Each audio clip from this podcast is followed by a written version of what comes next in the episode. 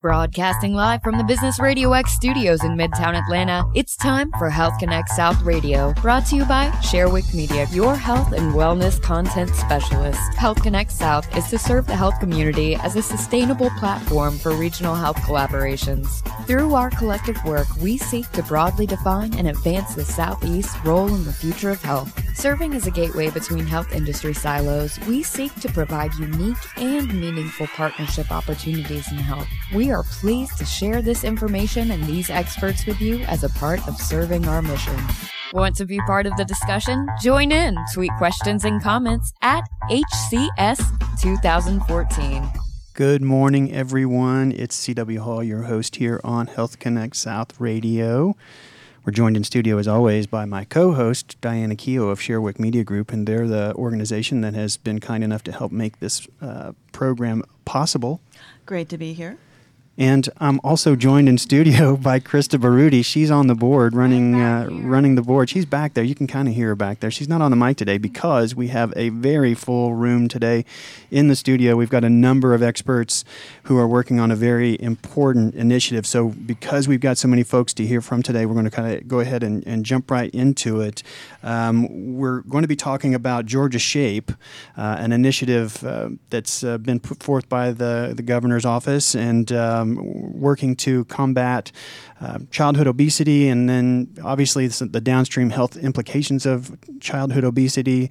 When it starts young, obviously leads to a host of potential health impacts down the road that are costly to our system. But there's another thing that we've found as uh, research has begun to kind of take a look at this issue, and that is that physical activity among our young people, uh, particularly as it's integrated throughout the day, can have dramatic impacts on their academic performance as well. And clearly, um, our country is looking at uh, how well our students perform and trying to come up with creative ways that we can improve in that fashion. And it sounds like there's a kind of a novel, simple idea that can really make a big impact. So, Dr. Fitzgerald, the, the commissioner for the Georgia Department of Health, thanks for taking some time because clearly you're a very busy person. Yes, but this is a big issue for us. I think it's the whole basis, quite frankly, of health in Georgia. We're also joined at the table uh, by Dr. John Bare from the Arthur M. Blank Foundation, and more specifically, as a part of that, the Atlanta Falcons Youth Foundation. And they do a lot of work uh, on uh, youth health and, and just their well being, uh, contributing funds that help those programs run. So thanks for taking time out of your day as well. Good morning. We're excited to be part of this. I've got Dr. Emily Vall. Uh, she's part of the uh, Georgia Shape Project. She's the statewide coordinator for the program. So thanks for taking some time to join us as well on the mic. Thank you so much for having me. We've got Trace McGuire from the Department of Education going to be able to share a little bit of information about the education side of this and how it's been implemented, what brought uh, this focus onto this particular issue. So thanks for taking some time, Trace. Absolutely. Thank you. And uh, last but not least, we've got Debbie Kibbe. Um, she'll be able to share some information from the Georgia State Public Health, uh, Georgia State University's public health policy. She's part of the team that has put together a lot of the research type data that uh, backing all of this effort up. So she'll be able to contribute some information about why is this important and what is, what are the, the research underpinning this. So thanks for, for taking time. Thank you for having me. I appreciate it. And shortly we'll hear from a teacher and a student actually that are part of the program. They're coming from a school uh, in the area that has actually adopted this program and putting into uh, into effect. And uh, we'll get to hear how that's affecting them in the classroom. So I'm looking forward to it. So Dr. Fitzgerald, starting with you, t- take take us back in time what brought this about? I mean, clearly there's a problem. As I got to researching uh, obesity in children, I, I, I knew there was a problem. I mean, obviously we're talking about it. The NFL, for example, has got public service announcements and things like that to move 60 minutes a day and, and try to get people moving. But I didn't realize the extent of the problem until I started looking into it. Um, looking at the CDC, it's talking about the fact that childhood obesity has more than doubled in children and quadrupled in adolescents in the past 30 years. Absolutely. I really I knew it was a problem. I didn't realize realize it was that extensive. And so that means that all of those students are kind of on their way to things like heart disease and Absolutely. diabetes and uh, you know the host of problems stroke and different things that can come from being overweight uh, problems with pregnancy problems with healing if you have to have surgery different things like that that come with just the problem of obesity, but Right. we've identified along the way that the activity that goes into being a young person, even an adult, but can have impacts on brain function. So, take me through kind of what brought this to the f- attention of, of the governor's office and, and kind of got this whole thing started. Certainly. I mean, I think the most important data that you need to remember is that yes, there had been an increase throughout the country, but Georgia, as far as childhood obesity, we were the second worst in state in the entire country. Wow. Uh, so yes, so it was uh, it was a very big problem in Georgia, and we knew from looking at the national research. Like for example, there was a lovely study done in Kansas uh, where they looked at children in elementary school, and they had those children that had had increased physical activity and compared them to children who did not in 30 school systems. And there was a dramatic increase in math, in reading, and spelling. And so, what we knew is that the purpose of the Department of Education is to make sure that that children learn. Um, and what we also knew from the Department of Health is that for them to learn, they needed physical activity.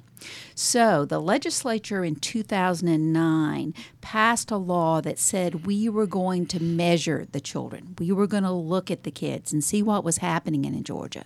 And um, that the next year, there was some organization about that, and then there was a pilot study, and we now have three years of measurements on looking at Georgia's children. And here are the numbers uh, 40% of the children in our school systems are not at a healthy weight. And here's yes, but here's the one that scares me. We looked at variety of things, not just weight, but also it's called aerobic capacity. Um, and we look at flexibility. We looked at muscle strength. And the tests are not, I mean, it's not trying out for the Olympics. Right. It's not even trying out for the football team. I mean, it's walking a mile and touching your toes. And only 19% of Georgia's children were able to do all tests. That's amazing. It's amazing. I would have never guessed that. Exactly. So clearly, this became the governor's main interest because we knew that unhealthy kids, of course, would lead to unhealthy adults. Um, and so we brought together, he brought together under his leadership, a public private partnership that includes academic people like Dr. Kibbe, uh, that looks at the research, that looks at the research here in Georgia, so that we see, uh, we want to have programs, but we also want to evaluate those programs. It brought the medical community together. Uh, Children's Healthcare of Atlanta had been doing some remarkable work, um, but we brought them uh, there in the field. So you need to train the docs on when a family goes to the doctor and there is an un- there is an unhealthy weight. How do you talk to the parents? Um, it brought the academic community together, the medical community. It brought the philanthropic community, um, and all of it is under an organization. And Dr. Bare, uh, John Bare, is the leader of that organization because we and he's from the private community because we knew it couldn't be just what government was Sure. doing. It had to be public-private. And so you can talk a little bit about that, Dr. Bare, as far as how how did your foundation come to be involved and and what swung you into action as it relates to the Georgia Shape program? Yeah, the, the Atlanta Falcons Youth Foundation is actually not a health foundation. We don't fund the delivery of care, we don't fund research, but we care about kids. And way back in 2004 and 2005, Mr. Blank, who has a personal interest in this, has had a lifelong interest in physical fitness, um, saw the trend line for kids and could see that since the early 1980s, this um, um, rate of poor physical fitness was going through the roof. And so we began investing in innovations in 2005 to increase the time kids spend in physical activity. So if you take it out of the research and look at it as, as kind of a common sense test, if there were a magic pill that would help kids and adults uh, live a healthy, vigorous life, it's physical activity, vigorous physical activity. It does things for the body and the brain. We know sick kids can't learn. If you're not well, you're sick. Um, if you have the measles, as we keep reading about in the paper uh, or on TV, that's an obvious sickness. If you have a, a kind of a chronic health issue and that you're not fit, your aerobic capacity is bad, and there's some other things happening that you can't see visually with the brain, you're not ready to learn. So the sort of um, physical activity became something for us that we wanted every kid to experience.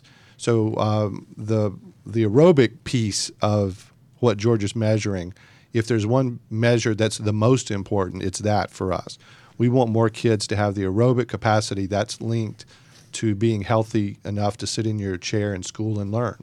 It's also associated with other things others care about, including the actuarial guys in Georgia that see trend line for Sure. diabetes, asthma, heart disease, Right. and see Very costly if this trend line, too. if we don't bend the curve, as they say, Yeah. We're all going to be in a different business anyway.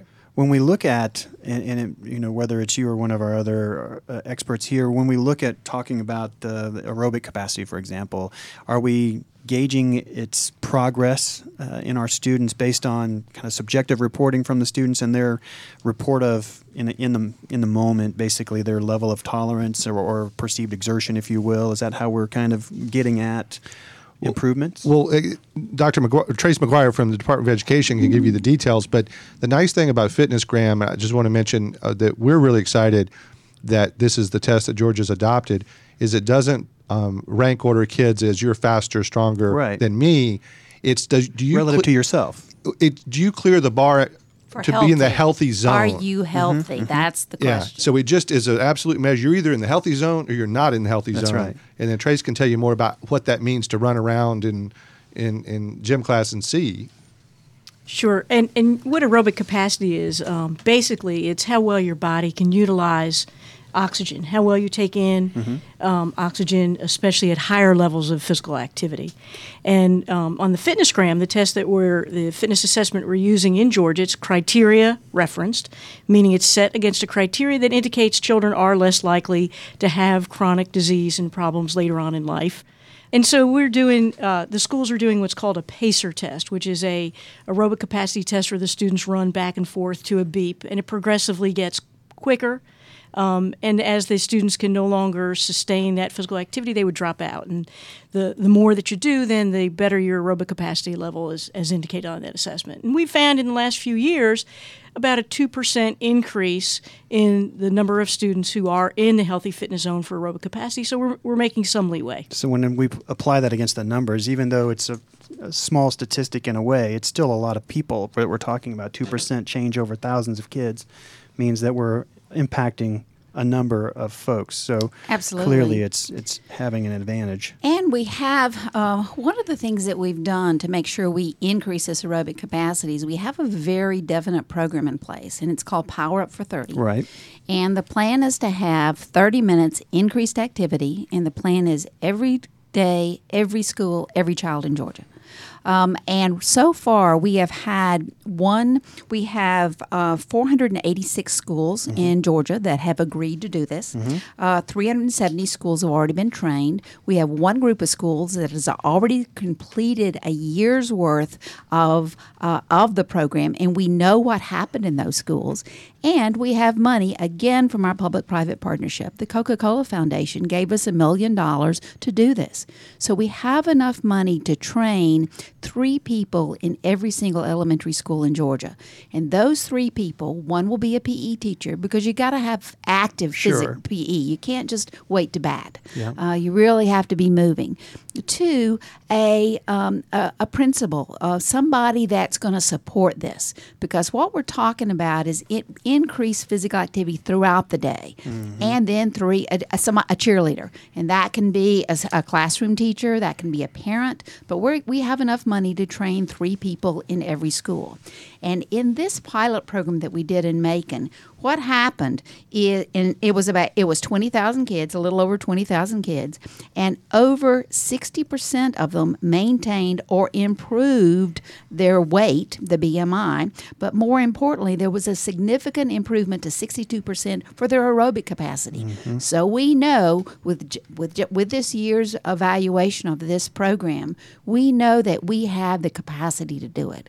So the main thing from my point of view as the health officer, we have the money, we have the time, we have the proof it works. We just need to make sure that all schools are doing that. Adoption is the key now. So, I mean, 480 86 schools, that's a lot of schools, but there's a lot of schools that are not doing it. 1,300 roughly. Yeah. Yes, so that means about a third of our schools have committed to doing this, but two thirds have not.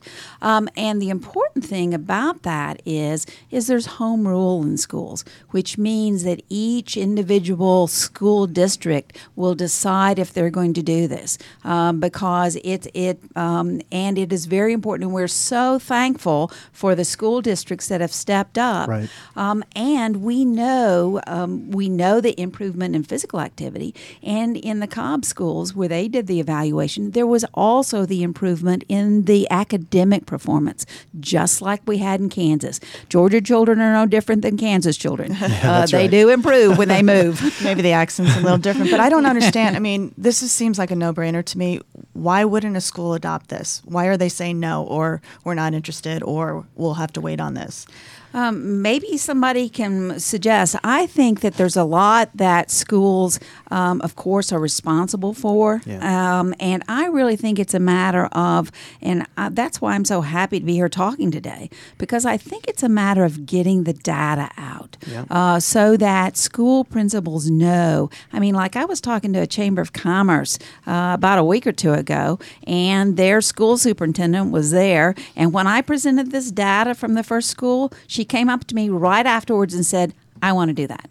So I think that it possibly is just the one. You know, like I say, we just got our first year evaluated, um, so I think as the as it becomes more compelling, Right. the data is clearer that it is that it is a value proposition. John, what do you think? Well, I, I agree with you completely about the data being persuasive. The other thing, this is new, and our experience in the past is the peer-to-peer influence is really powerful. So when the first few hundred schools have a good experience, and you're at a community happen and breakfast, so and somebody yeah. says, "Well, you wouldn't believe what's happening at my school," and the Right. principal says, "Well, well I wanted it, I want it over here."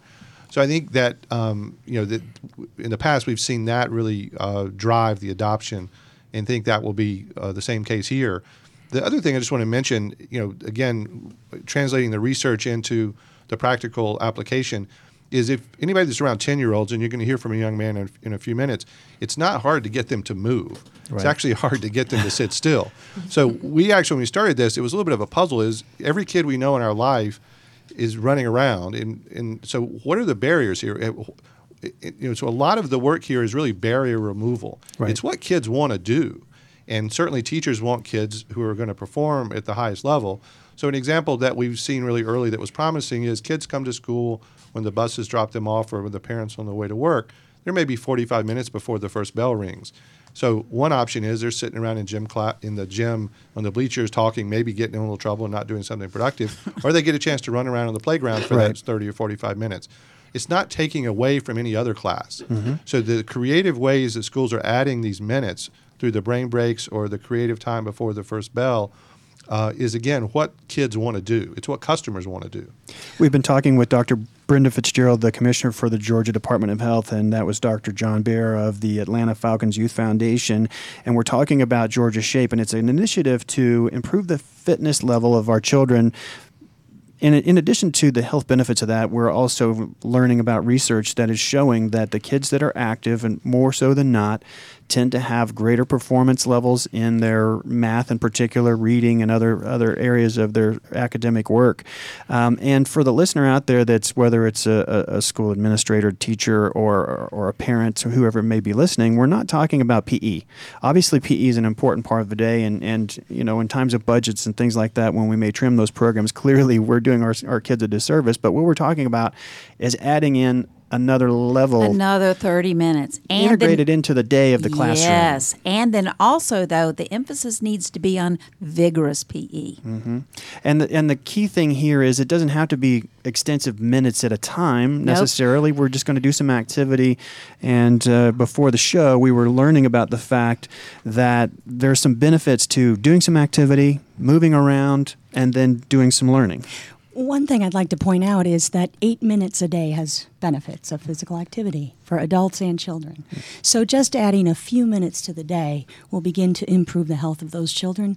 But I wanted to address something that John mentioned earlier. In addition to the time barrier, there are many other things that teachers are challenged with, and you'll have a teacher that will be able to talk about this. We have attention deficit issues, right? Mm-hmm. We have time on task being measured. We have behavioral challenges. Physical activity helps with all of that. That's right. So, as we think about what this is doing, it's not only about the health benefits for sure, it's about measures that help these teachers become better teachers and help students become better students. The other thing is, this 30 minutes a day is enough to help these students get into what we call energy balance. You've been listening to Debbie Kibbe from the Georgia State University Public Health Policy Center talking a little bit about the underpinning uh, from a research perspective. Um, it, it, the activity actually starts to improve the way my brain works. And in fact, as we talk about the way I don't have time in the classroom already to get everything done that I need to teach, uh, and we're going to try to take some of that academic time away. But what we're finding, it sounds like, is that work work harder and or work smarter, not necessarily harder, in a way that we we actually find that we're we're maybe spending less time trying to get the kids to pay attention. They're actually paying attention better for a little more focused period of time, and therefore they're able to achieve more in that academic time while integrating some activity. Am I on the right track there? That's exactly right. Emily, did you have something there? I did. I also just wanted to mention I think an important piece of this program is that teachers actually have the ability to be trained on how to create learning that's more meaningful through physical activity. So it's not necessarily something that's taking away from academic time, it's something that can be woven into academic time. So, for instance, if they're learning about math, they can incorporate heart rate, um, different. You know, lever systems with flexibility, all kinds of really deep, meaningful learning that can be done through being active and um, that, that can be done in the classroom as well as out in physical education class. My daughter is a is an 11 year old, and she is in a in a private school that's aimed at teaching children that have like sen- sensory processing, dyslexia, dyscalculia, different challenges like that. They're high potential kids that their testing shows they should score well, but they have a have a difficult time. Many of those kids are often misdiagnosed as ADHD, or even it can be a component. But one of the things that this school does that maybe a regular traditional classroom does not do so much is they let them move around. They they integrate movement, um, or maybe less traditional positions, if you will. If a student might be able to read more consistently in a laying down position, for example, in the classroom, they might be inclined to do that. And they can integrate, as you were talking about, some movement while they're actually doing the academic work. Um, I know so for that group of students, there's certainly benefit, but it sounds like, based on what we're saying here, that all younger people might have some benefit of you that. Mm-hmm. see us all shaking the heads. I'm sure the people out on the radio can see us all shaking our heads in agreement of that. And Emily, I'd love to hear, you know, there's been words kind of passed around like brain breaks and energy balance, but what other thing, I mean, creative ways are these, you're obviously training the teachers and the principals. What other things are you training them to do in the classroom to integrate this? Well, I think one of the kind of the framework of the program is to be creative, and teachers and educators like to be creative. Creative, you know, um, I think that's why many people go into the field, and it's really about taking their subject matter and incorporating physical activity in ways that fit their needs. The program's aligned with the CDC. Um, comprehensive school physical activity program. And what that basically means is that each school gets to tailor their activities and their programs to their wants and needs. So we start by creating, we've um, developed with a bunch of our academic partners a very meaningful survey that each school has to complete. And We actually have over a 70% response rate across the state, which is um, really exciting in itself. yeah, that's amazing. Yeah, um, but and that's largely due to our partnership with the Department of Education as well. Um, but basically, what that does is when each school goes into the training, they have their individual data in front of them, so they can see what their needs are. They can see um, what their actual physical activity environment looks like at the school level. Then, when they begin to meet as a team with those three individuals, they can create a plan that really fits what their school needs. So, if- for example, if you go to the southern, more rural areas of the state, those schools look drastically different than the schools here in Midtown Atlanta. Their programs look drastically different too. And the, the wonderful piece about this program is that you can create physical activity in all kinds of meaningful ways that really fit, fit the school's context. I would imagine that um, being able to have some input on what we're doing can help buy-in as well. It helps if if I kind of help design my plan and my program, then I'm probably going to stick with it more. Yeah, and I want to mention something specific. Uh, the Gin Youth Foundation is a partner with Fuel Up to Play 60 grants that uh, our foundation is supporting through Georgia Shape, and it's at georgiashape.org is the website. Yes. So you can find out about grants, and, and that that provides small grants to schools for students to play a role in designing what will work. So students at a school will they know their school best, and it's not a one size uh, you know fits all solution. The other piece is that some schools are reimagining recess, sort of what's old is new again. We have a partnership with PlayWorks, which is an organization working in about 23 cities. It's the first statewide partnership in the country that PlayWorks has to help schools, you know, again use that half hour on the ball field where kids may be just sitting around the edges. Now they're in, involved in games. And uh, there's the the great quote from PlayWorks that we've adopted is, you know how hard it is to get kids to be, you know, physically active for an hour. Maybe it's hard. You know how easy it is to get kids to play for an hour. So as we Yeah. reimagine what play is, knowing that moving the body is a good thing, but all the, along the way they're having fun, that's another way schools are handling this. And I want to say something about PlayWorks here, again, as a state health officer. One of the interesting research parts has been with our PlayWorks program is a decrease in bullying. So we're, we're looking at physical health, we're looking at mental health, and here we're looking at emotional health. Uh, so it really is a p- pretty exciting part of what we're doing, I think. You know, one thing we haven't addressed is this is, I mean, we're all different age groups here, but when I was young, I would basically say goodbye to my mother in the morning and then come back, especially in the summertime, come back at dinner time when we heard the bell. What historically, why are we even having to have this discussion? What has happened in our society, in the way we're raising kids, in our schools, that has changed? Uh, I was wondering the same thing. So many Thirty things. years. So many Why the things. dramatic changes? The technology and the games that Yeah, we're I'd- playing. I'd love to hear kind of you thing? address that a little bit. The it's interesting because um, there's so many things that happen simultaneously to cause this to happen. So everything from sedentary behavior increasing as a result of technology to the readi- readily available food and so many Sure. foods and so many calories per person available to heating and cooling our houses. It made it comfortable for us, so we didn't have to get out. Yeah, we can hang out anymore, in the house, no problem. Um, and, and, and the increased use of cars in the Atlanta area, right? We, we're more of the state's, half of the state's population is here. And so many of them are commuting more than 35 or 40 miles a day. So we had this simultaneous, it was like the harmonic convergence of what would happen in order to make childhood obesity increase. And it happened in the U.S., and it happened to a greater extent here in Georgia. right. One of the solutions that some communities are looking at, the technical language is joint use agreements. So, you know, if you think that TV and, you know, air conditioning and screen time aren't going away. So, uh, but the question is, when you get home after school, can you walk to a place that's safe to play? So you may have a park near your house, but many of us, like I grew up near an elementary school, we would go onto that campus after school and play. Yeah. Well, now you may be told you're not welcome on that campus because we've locked the gate or you're not a student here. So Georgia has made some progress um, in, in creating some legislation to allow for these joint use agreements to take schools a little bit off the hook for the liability I see. and then open up if they've got a running track or a ball field. Yeah. Say, yeah, it's fine for the residents of the neighborhood who don't have a kid in school to come use that after school. So the more we lock up, literally behind padlocks, resources that could be used in the neighborhood, it, it leaves kids without those safe choices. One of the other things I think that's important to remember is Georgia's being recognized nationally for this multi sector, sort of multi setting approach. We're not just doing schools, we're doing healthcare, we're doing communities, we're doing faith. So there's a lot of efforts that are happening in the state, and we're being recognized for that nationally, that we're, we're training and we're building capacity and we're doing programming and we're looking at policies. All of these things have to happen to reduce the prevalence of childhood obesity.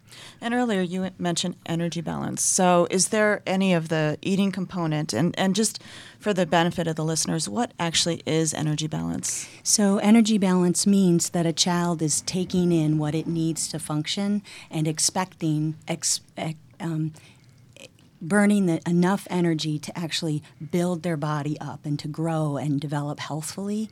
So, for example, when I said earlier that 30 minutes is enough to bring them into the balance, most children are actually over consuming by about 125 Consuming food. food hmm food and beverage by about 125 kilocalories a day at the population level right Trace's group is assessing more than 1 million children in Georgia. So if we could get just that 400 plus schools that have been trained in Power Up back into balance, that will move the needle for us.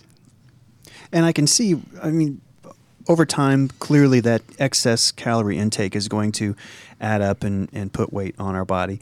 But at the same time, the, the nice thing about that factor is is it's not exorbitant from an excess standpoint, which No. means that doing the things that we're talking about day. here Yes. Yeah, of can all the problems in the- truly Slice of bread. put Yeah. that back into balance. Of all the things in the world that we can't fix, this is actually one we can. it's fix. literally in our reach. This It is, one that's it so is. simple. And I think that some of the perception of all you know all is lost because the data can be scary when you look at these trend lines of Right. today's kids by 2050 shouldn't should not translate to the notion that it's not fixable.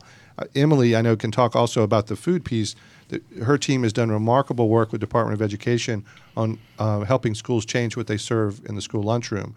For all of the press that we've gotten nationally that hasn't always been positive, Georgia school cafeteria a nutrition directors are doing amazing work, and Emily can probably speak to that directly.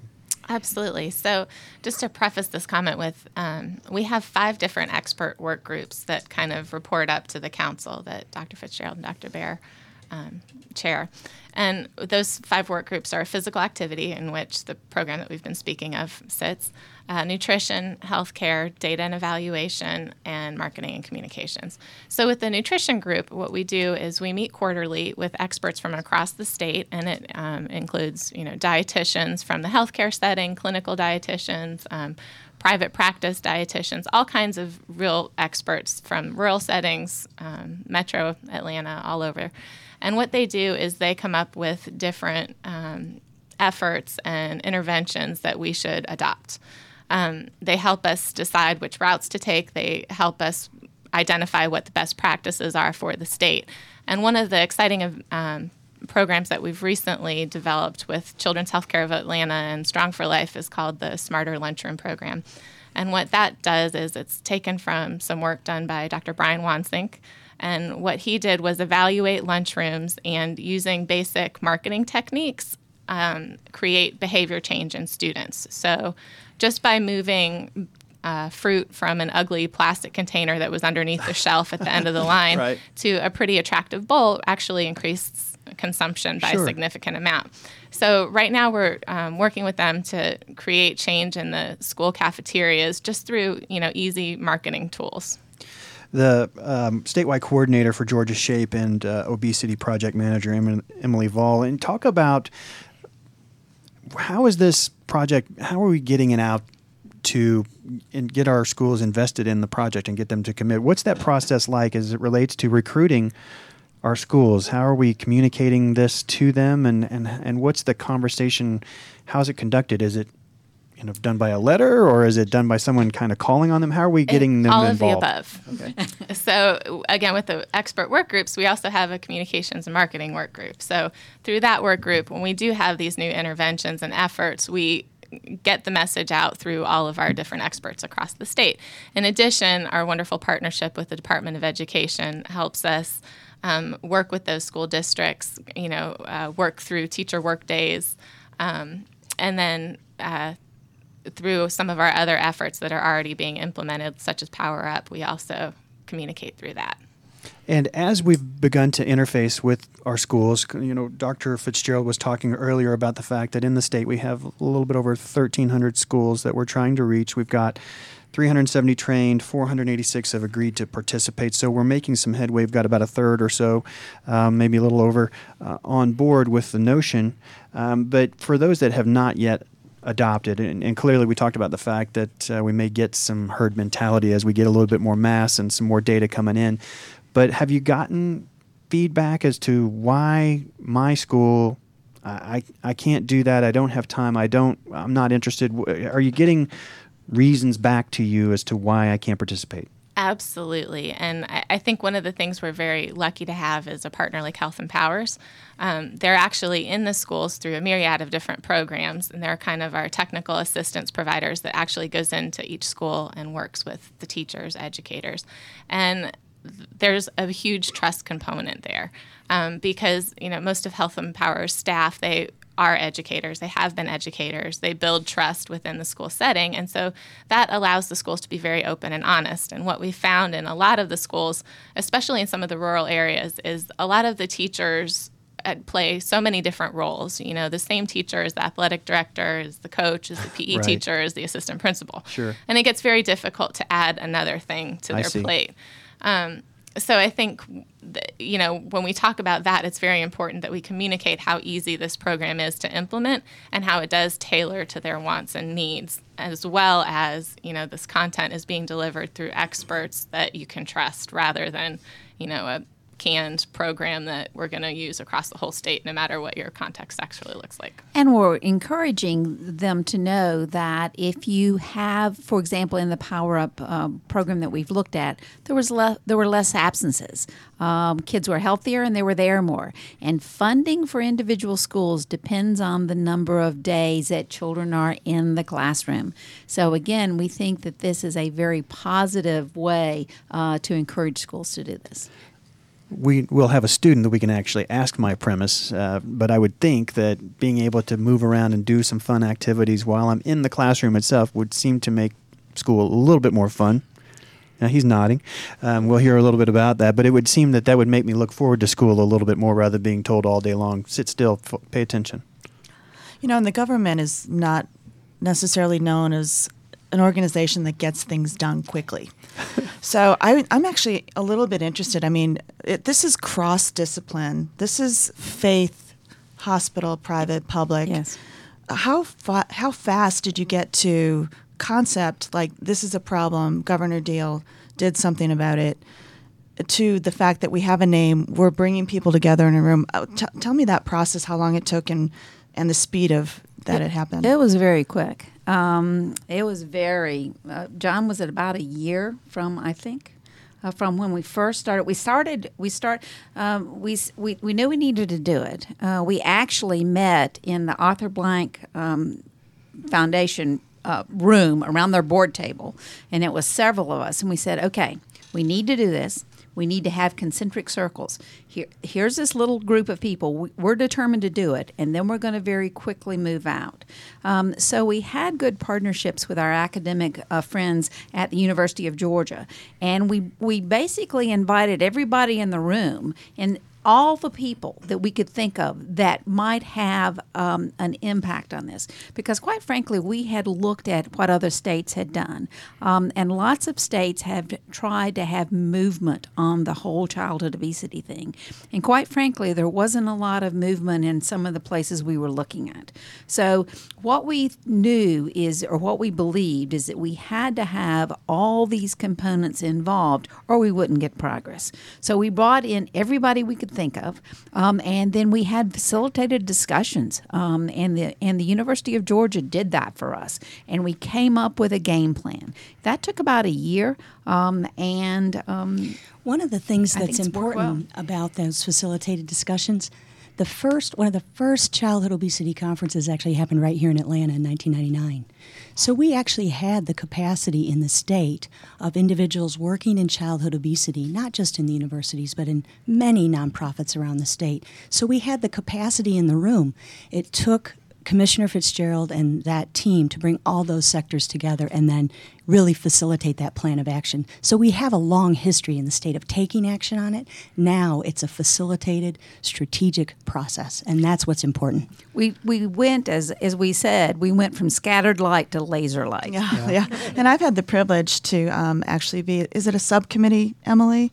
To, to to meet with the subcommittee, and I just want you to kind of talk about who is on that subcommittee because it really is remarkable, the resources and the players that you guys have all pulled together. So just talk a little bit about who is actually kind of helping behind the scenes as well.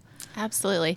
So with the with the five different subcommittees, again, there are experts from across the state and you know even the nation. For example, uh, we have a Harvard researcher that often calls in to our marketing and communications um, subgroup. We have uh, the former Surgeon General sits on our council and usually attends all of our data and evaluation subgroup meetings. And then we have classroom teachers, um, the different organizations and coalitions across the state, they're members too. So we really have a nice, big, broad, diverse group for each of the five different groups. Um, each subgroup's comprised of between 10 and 20 people. And so we're Yeah, very and, lucky. s- and also talk a little bit about how the faith community has kind of stepped up to the plate and really embraced this as well.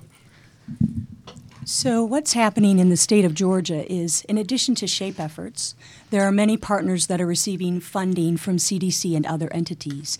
And so, um, back in the late 90s, we created a Live Healthy in Faith initiative, and folks in Baldwin County and Haralson-Heard and Carroll County are adopting these what we call chronic disease reduction programs to help people with diabetes and heart and other issues that are chronic, like asthma.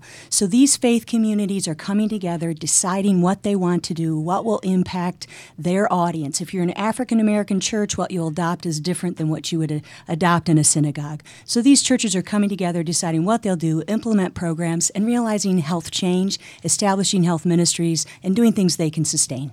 And the Department of Public Health's role is to bring all those people in the room. I mean, our position was we don't need your logo and we don't want your credit.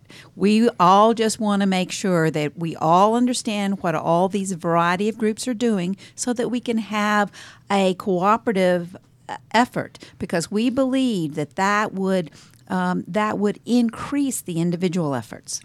And for the listeners, we're listened to in about 45 states and it's growing. Uh, Explain to the listeners that are maybe listening to us in New York why we need to bring the faith community into this whole thing. When you think about how you're going to affect change in families, we know that there are certain settings where social support has greater impact, and the faith setting is one of those.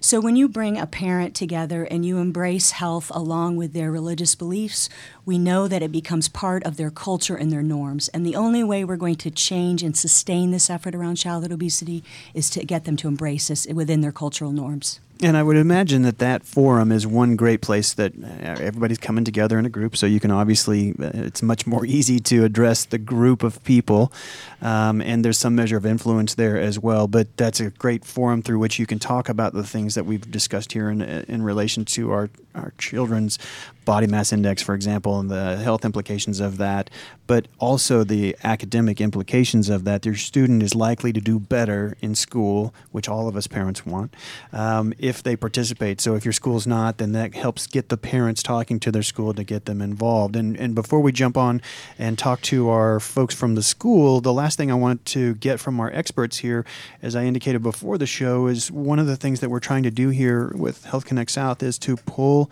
resources together. Clearly, you've got a, a great start on that, and you've got a number of different agencies and organizations who are collaborating to make this a success. But what do we lack? What what will push us over the top, make this happen sooner? Because clearly we've got roughly two thirds of our schools yet to be recruited um, and and participating. So, are there items, resources, funding, uh, whatever it may be, that you sit around the table going, "Gosh, if only we had this, then this would probably charge ahead."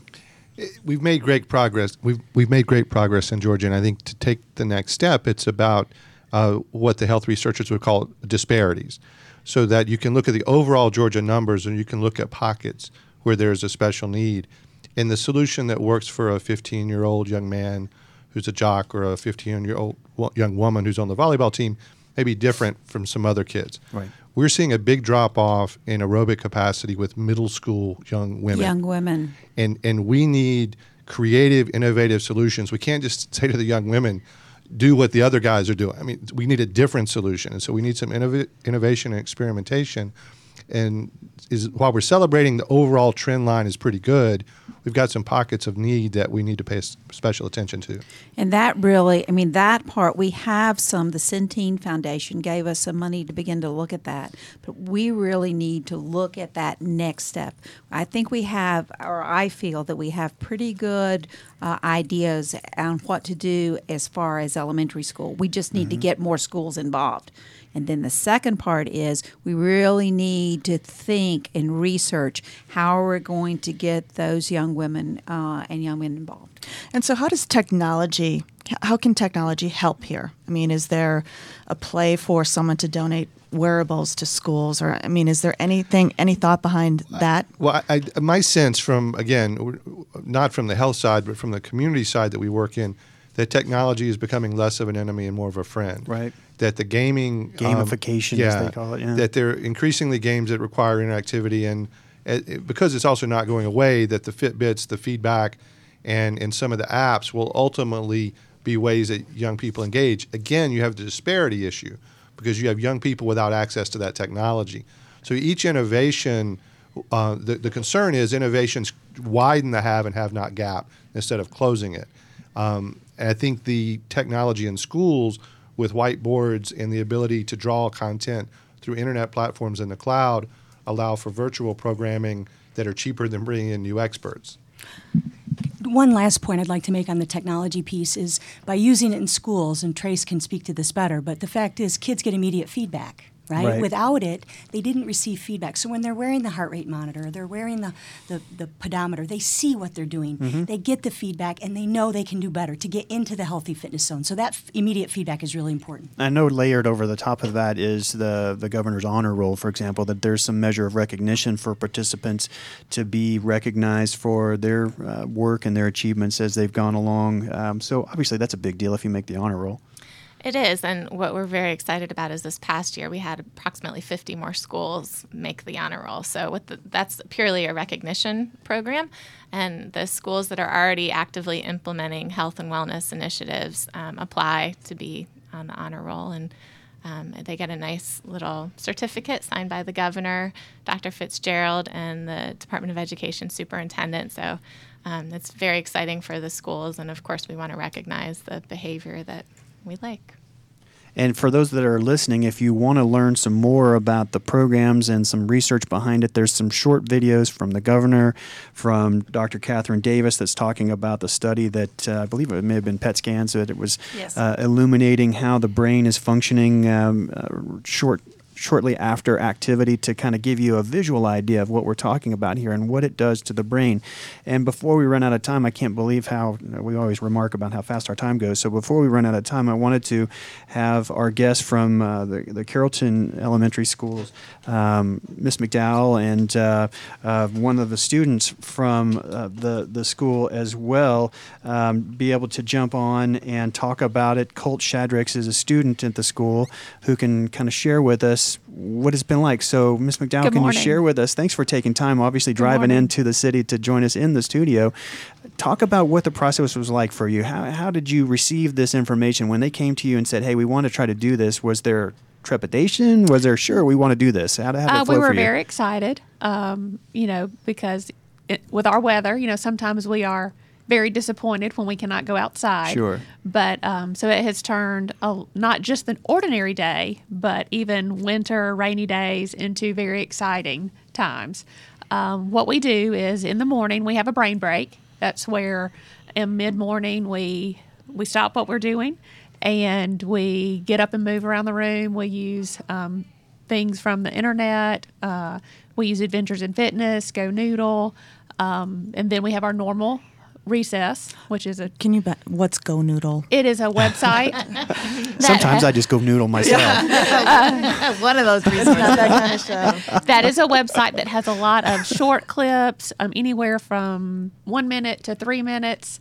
Uh, it gives us literally a brain break. We get up out of our seats and I move around with the class as well. We do have, I do have a team teacher. So some things when we switch classes, I don't, I do do not get to have Colt with me all day. Um, and then we have our regular recess, and then in the afternoon we do the same thing. We get another brain break in the afternoon.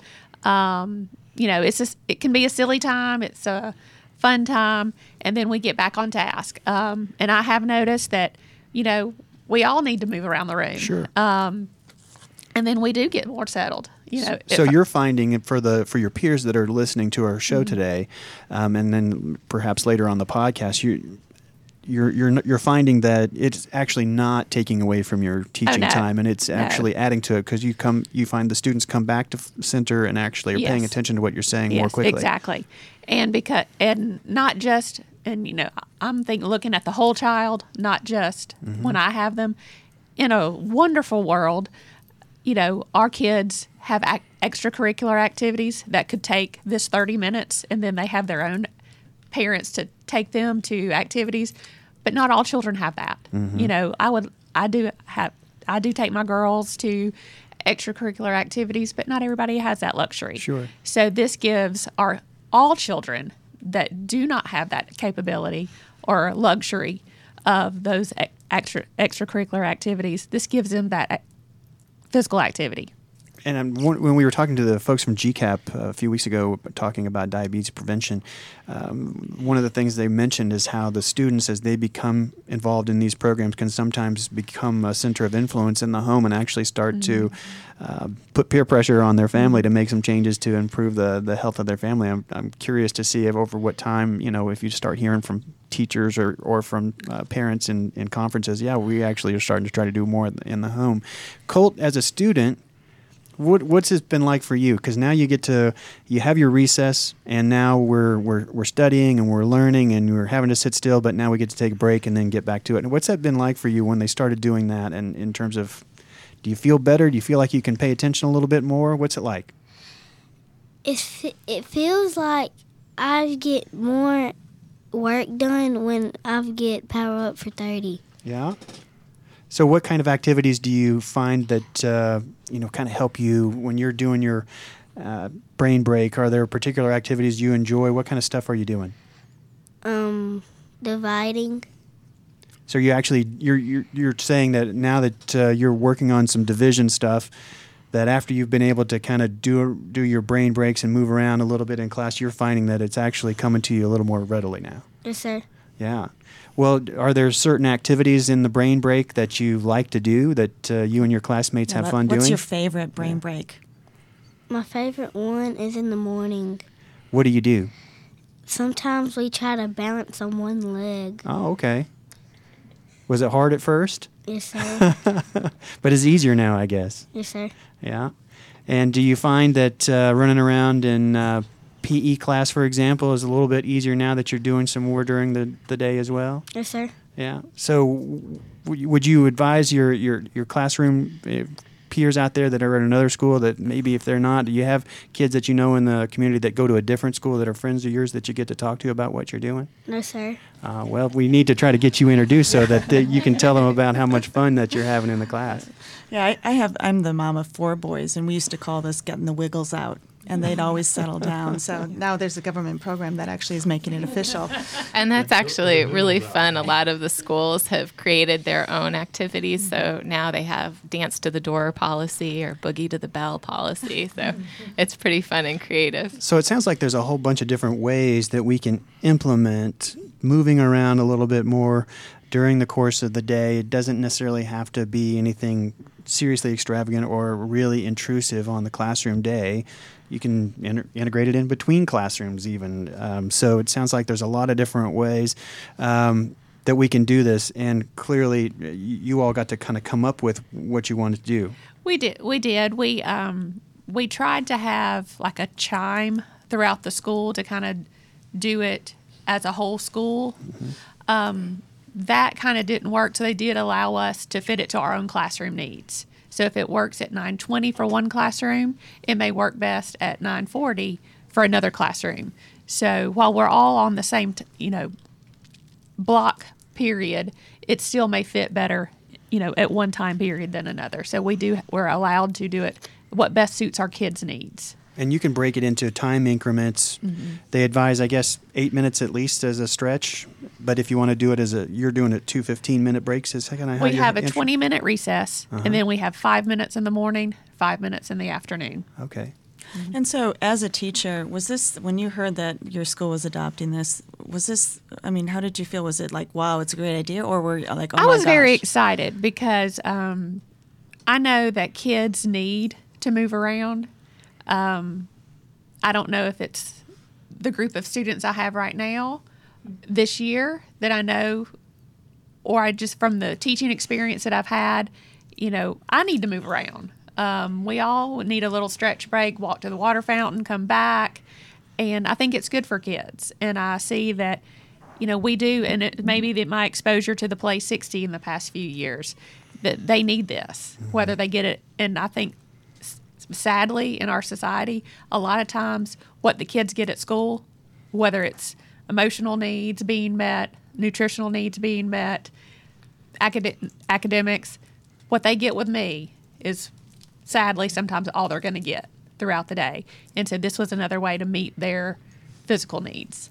Now, Dr. Fitzgerald, I kind of grew up in the era where um, it, we were being taught in school how harmful smoking was, which was really radical. Um, and you know we're taught how to basically draw circles around our parents' cigarettes to make sure they stop at a certain point. I mean, now I just dated myself, but was there any thinking in establishing this program that if you start at this age, it might actually have a trickle up effect to the parents? There was thinking, and there's research to back that. It is very clear um, that if you have a child that is not fit, there is a much greater percentage of chance that that child will be an adult who's not fit. So, as we have about uh, four minutes left. Let's talk about the opportunities for grants um, real quickly, and then try to get a couple of final thoughts uh, before we jump to the grants. Share your your opinion as a as an expert for the peers out there that are teachers or administrators in the local schools that aren't yet on board. What would you say? And one thought I had earlier, as when I think somebody passed around, why wouldn't you do this? Because right. I've heard, you know, I think a whole school system in Florida, I believe, like canceled recess. Right, I've heard about things um, like that. Yeah and I guess their thinking is test scores. Right. Um, and I know I probably shouldn't be saying this on a radio show, but and being a teacher, but this maybe they haven't heard the data, you know, and their test scores do not make the child. There's so much more to these sweet babies than test scores. And, you know, this is going to feed them well more than just some kind of score on a sheet of paper. Mm-hmm. So if we as educators need to look well beyond some some one time test, and we need to look at them way down the road, not at just some test that might. The exciting thing about this initiative is it addresses both sides. You yeah, know, the it, test it, scores go up. That's right. Yeah, right. we make our kids healthier, which is clearly good mm-hmm. for our for the child itself as an individual, our overall health system as they age, but help them perform better mm-hmm. academically as it stands, which is fantastic. Um, and you, talk, you were going to talk a little bit about grant opportunities for uh, programs out there. Um, we want to share that because we've got about four minutes left to go, so we want to try to make sure we uh, understand what kind of options are out there as far as grants and so forth. Oh, one thing, um, our Shape website, you just go, you just Google Shape and you can find it. There is a specific place that educators can go, and it will list the opportunities. And also, there's some open ended part. If you have a, a, a good idea that you would like to find some funding for, it's our ability, again, to like, there are a lot of, we, we've discovered there are a lot of private fundings, um, private people out there that want to do something, but they don't know exactly what to do. So we get an idea from a school. A school might say, hey, we would really like, and then we can take that to, again, public health can be that connective um, element. Yes, and then we also have another program called the SHAPE Grantee Program. And what that does is um, provide schools, and it's not just elementary school, it's middle school and high school too, uh, with the technical assistance and some funding to implement various wellness activities. So they can choose whether they want to, you know, concentrate on physical activity efforts, nutrition efforts, or a combination. And then they have experts that really help them identify how they can create an intervention that makes sense for their space. There are a couple of things I want to mention from the Atlanta Falcons Youth Foundation. The uh, GIN Youth grants that I mentioned earlier are available to schools that participate in Power Up for 30. So it's another reason to be a Power Up for 30 school because if you're not, you're not eligible for the grant. Um, there's also a, an organization we partner with called Good Sports. When in some cases the barrier is equipment, we need yoga mats, right, we need right. cones, balls and we provide uh, with Georgia Shape these equipment donations to anybody in Georgia. It's one of the few things we do that's anybody can apply for in the whole state. You can find out about it, I think, through the Georgia Shape website or through afyf.org. Last thing, real quickly, that I'll mention for the Atlanta community is the National Football League provides uh, one grant a year for, for field development. So uh, that's not statewide, but back to our point about having kids be able to go down the street to a safe ball field or playing field, um, you can uh, find out about that through afyf.org also. Well, I really want to say thank you to this collection of experts, uh, Dr. Fitzgerald from the Georgia Department of Health and uh, John Bare from the Atlanta Falcons Youth Foundation. Clearly, this is uh, an initiative that has far reaching implications for our children and for our overall uh, community health. Um, so, very busy people. Thanks so much for making this show a part of your day to day to be able to help get the word out about what we're doing because clearly why wouldn't you do it? Uh, why wouldn't you get your students involved help them be more healthy and uh, do better in school which is obviously what we're all trying to do. So a big thank you to everyone here in the studio. Christopher rudy behind the board back there in silence today. No mic sad for for us diana keogh my co-host thanks for uh, taking time out of your busy day as well to join me on the mic Always a pleasure. This is an important thing. Make sure you share this information, please, because uh, we're depending very much on folks turning around and saying, hey, you got to check this out. This is a big deal. Um, make sure you make an appointment to see us at the same time, same place. We'll see you 9 o'clock next week. This show is brought to you by Sherwick Media Group. Sherwick is the health and wellness solution, content that inspires change. Learn more at www.sherwick.com. That's sharewik.com. And link up with us on Facebook and Twitter.